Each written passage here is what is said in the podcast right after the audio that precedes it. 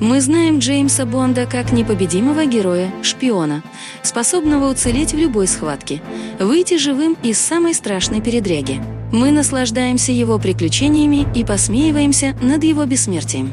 Но так случилось, что одну из схваток он проиграл. И это стоило ему жизни. Создатель величайших шпионских романов XX века однажды поведал историю о том, как английский шпион был убит сотрудником советской разведки. Остается только один вопрос, как Ян Флеминг мог допустить подобное развитие событий. Ответом на него и будет эта книга –